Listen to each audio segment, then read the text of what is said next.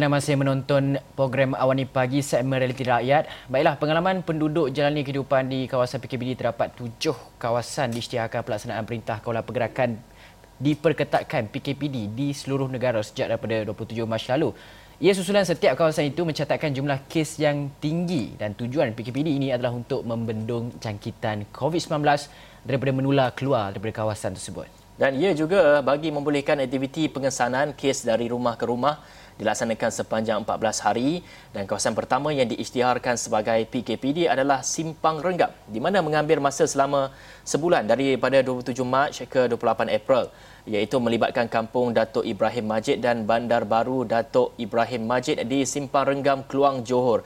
Jadi kita ingin tahu bagaimana situasi di kawasan PKPD itu dan pengalaman penduduk sendiri menjalani kehidupan harian di kawasan PKPD bersama dengan kita adalah Ketua Kampung uh, Datuk Ibrahim Majid Simpang Renggam iaitu Salun Yasmin. Assalamualaikum, selamat pagi.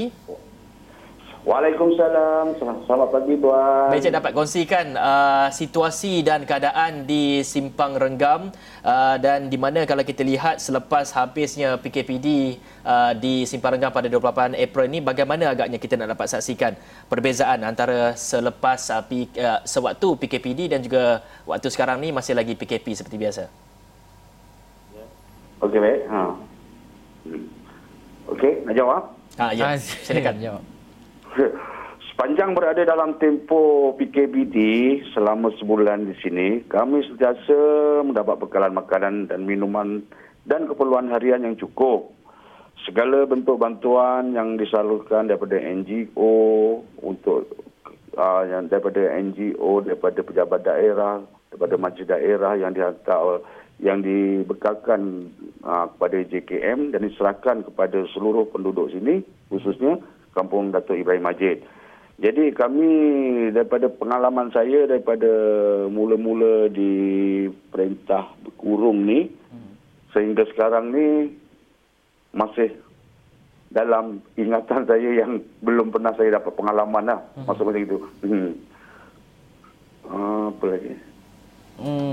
Uh, saudara Sarlan, mungkin saudara boleh kongsikan ketika perintah kawalan pergerakan diperketatkan itu, uh, bagaimana kawalannya?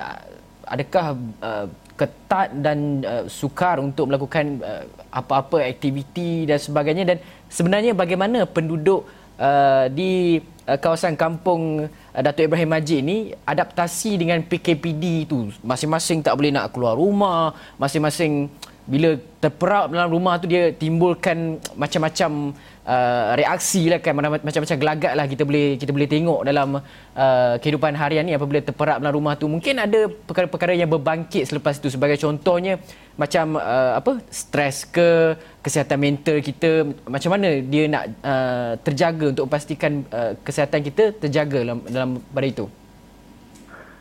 Dalam dalam pada perintah kawalan yang diperketat yang diperketatkan aa, nampaknya penduduk kampung tempat saya memang sudah bersedia untuk uh-huh.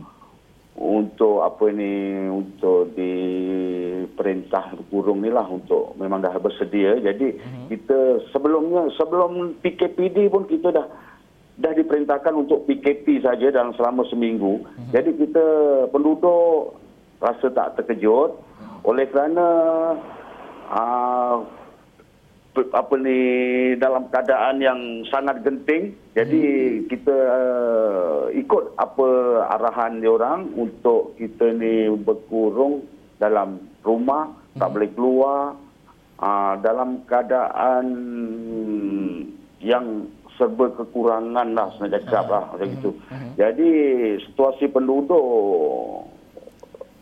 memang agak terkejut hmm. mana yang dia orang bekerja di dalam kawasan kampung ni bila balik pukul tujuh kita tiba-tiba tak boleh keluar dan terpaksa duduk di dalam kongsi ataupun di dalam pondok-pondok kebun apa kan jadi hmm. itu memang memberi tekanan pada mereka lah tapi bila kita datang kita terangkan uh, keadaan yang sebenarnya uh, hmm. mereka akur apa yang kita jelaskan pada mereka. Hmm. Cik Salan, kalau boleh kongsikan pengalaman uh, sebelum PKPD ini satu-satu satu persatu ambulan masuk ke dalam kampung bagaimana agaknya keadaan pada ketika itu untuk uh, mengambil uh, dari segi pesakit-pesakit untuk bawa ke hospital bagaimana agaknya pengalaman ketika itu dapat kongsikan Ambulan memang sudah bertapak dekat sini sebelum PKPD lagi. Oh. Uh, semasa itu pihak Kementerian Kesihatan telah membuat persiapan untuk membuat saringan di kawasan tempat saya. Jadi mereka sudah tidak terkejut dengan apa ni kedekat dengan kedatangan kesehatan uh, pegawai kesihatan yang membawa kenderaan-kenderaan ambulan. Jadi mereka sudah tidak terkejut. Jadi apabila apa ni Kementerian Kesihatan, doktor-doktor semua yang ada tu membuat saringan ambulans sentiasa standby dekat situ untuk membawa mereka yang positif. Uh-huh. Jadi kita sudah tidak terkejut. Uh, sebabnya kita sudah mengalami seminggu sebelum PKPD. Jadi kita memang tidak terkejut lah. Memang biasa je. Uh-huh. Uh. Uh, Encik Salan, dalam masa yang sama juga macam mana dengan uh, proses sanitasi yang dijalankan di uh, sekitar kampung Datuk Ibrahim Majid tu? Uh, semua kawasan kita dah uh, apa dah terjah ke untuk kita nak proses sanitasi itu dilaksanakan dengan uh, baik dan sebagainya? Mungkin Encik Salan boleh uh, kemaskini maklumat kepada kita? Mana maknanya untuk apa ni untuk Nyah cemar tu, yang nyah cemar yang, yang proses tercemar. ah yang yang nyah cemar tu kawasan yang tercemar sebenarnya bukan pada kampung Datuk Ibrahim Majid kampung yang tercemar sebenarnya adalah bandar baru Ibrahim Majid hmm. tapi di dalam lingkungan kawasan apa ni kampung Ibrahim Majid lah hmm. jadi orang yang penduduk yang duduk di kampung Datuk Ibrahim Majid dia tidak rasa apa-apa uh, tidak rasa ada apa-apa macam ketakutan ke cemas ke apa tidak sebenarnya bandar baru sahaja yang yang terlibat dalam virus ni memang Okey, jadi yang uh, petugas-petugas datang untuk sembuh-sembuh uh, nyak cemar tu ataupun sanitasi tu, bagaimana agaknya situasi ataupun bagaimana kerja-kerja dilakukan? Mereka nak sembuh-sembuh ni, adakah datang daripada setiap rumah ke rumah ataupun kawasan-kawasan tumpuan awam saja yang mereka sembuh sanitasi tu? Apa ni mereka yang buat untuk pembersihan tu hanya di umpamanya di tempat awam aa, ah, macam surau masjid aa, ah, kemudian rumah rumah orang yang rumah pesakit yang dah dihantar ke hospital aa, itu saja. Jadi kita penduduk yang ada sedia membantu. Aa, bukan bukan rasa takut apa semakin kita ni membantu pihak-pihak kesihatan tu untuk membuat pembersihan tu lah. Hmm. hmm. Encik Zaman, dalam masa yang sama, anda sebagai seorang ketua kampung tu, tanggungjawab dia berat. Jadi macam mana kita uh, sebagai seorang ketua kampung tu satu nak fahamkan orang ramai apa apabila PKP PKPD itu dilaksanakan nak fahamkan supaya orang ramai tidak tidak keluar rumah. Tapi dalam masa yang sama juga anda uh, Cik Salma juga kena macam bagi nasihat kepada orang kampung apa yang kena buat, apa yang tak boleh buat, apa yang uh, harus dilakukan terutama sekali bila kita masuk bab-bab uh, COVID-19 ni dia kena bersih kawasan tu dan sebagainya kan mungkin ada saranan uh, Encik Salman sebagai ketua kampung nak cakap kepada penduduk kampung ni uh, dalam ketika PKP ni mungkin kita boleh bersihkan rumah, keliling rumah, kawasan rumah dan sebagainya. Mungkin apa pesanan-pesanan yang mungkin diberikan? Pesanan tu saya sebabnya saya tidak boleh pergi rumah ke rumah. Itu hmm. memang dilarang oleh Kementerian Kesihatan. Hmm. jadi kita ada buka grup WhatsApp untuk penduduk sini. Jadi cuma kita beritahu pada WhatsApp tu untuk kita kawal keadaan. Hmm. uh, jangan keluar rumah. Hmm. apa ni lagi satu. Kalau doktor tu datang suruh buat saringan ikut. Hmm ikut pergi. Kalau dia orang tak ada kenderaan kita pergi sendiri ke bawa kereta sendiri. Uh, tapi jangan ikut jarak apa itu. Apa ni macam jarak semua tu kita kena ikutlah apa arahan yang dia orang berikan. Jadi bagi bagi penduduk tempat saya ni macam tak ada masalah. Semua ikut semua akur. Hmm. baik Cik Salan kita tahu ketika PKPD uh, semua penduduk tidak dibenarkan keluar daripada rumah dan segala perniagaan harus dihentikan. Selepas PKPD uh, sehari dua ini bagaimana agaknya melihat kepada perubahan situasi itu?